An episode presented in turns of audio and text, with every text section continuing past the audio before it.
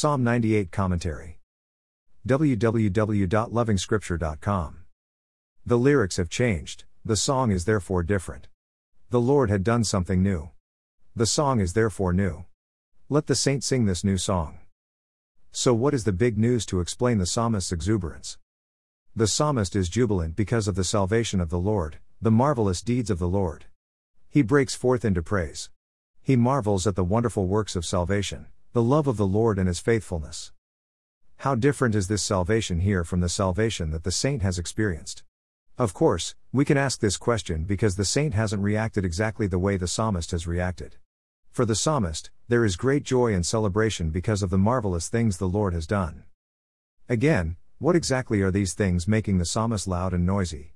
Even hitting some objects while blowing into others, the things we may call musical instruments. Holy pandemonium.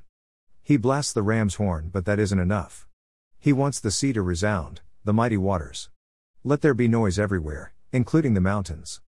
Surely, the biggest day in history here. This is how the psalmist reacts to God's salvation.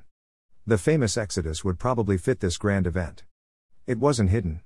It was characterized by both God's right hand and God's holy arm. It is a direct reference to God's strength and God's holiness, the otherness of God. A form of godliness without power and holiness doesn't fit the name. Salvation comes with the power to stay away from slavery and be separate. The Lord would have easily reversed the circumstances and Jacob was going to top the social hierarchy of Egypt. But salvation comes with holiness, hence the Exodus. Israel needed to be separate. Saints can look at their own salvation and seek a deeper understanding. What does it mean to be salved? Where is the joy of salvation? Do I understand what I have been saved from? Is there power over sin? Is there holiness? The marvelous things, wonderful things, the impossible now becoming possible. Staying separate and in holiness, and enjoying power over sin. It is the salvation of the Lord. The psalmist switches tenses, he talks about future judgment. The Lord will make everything square once again. The Lord is never absent from time and space. He remains in control.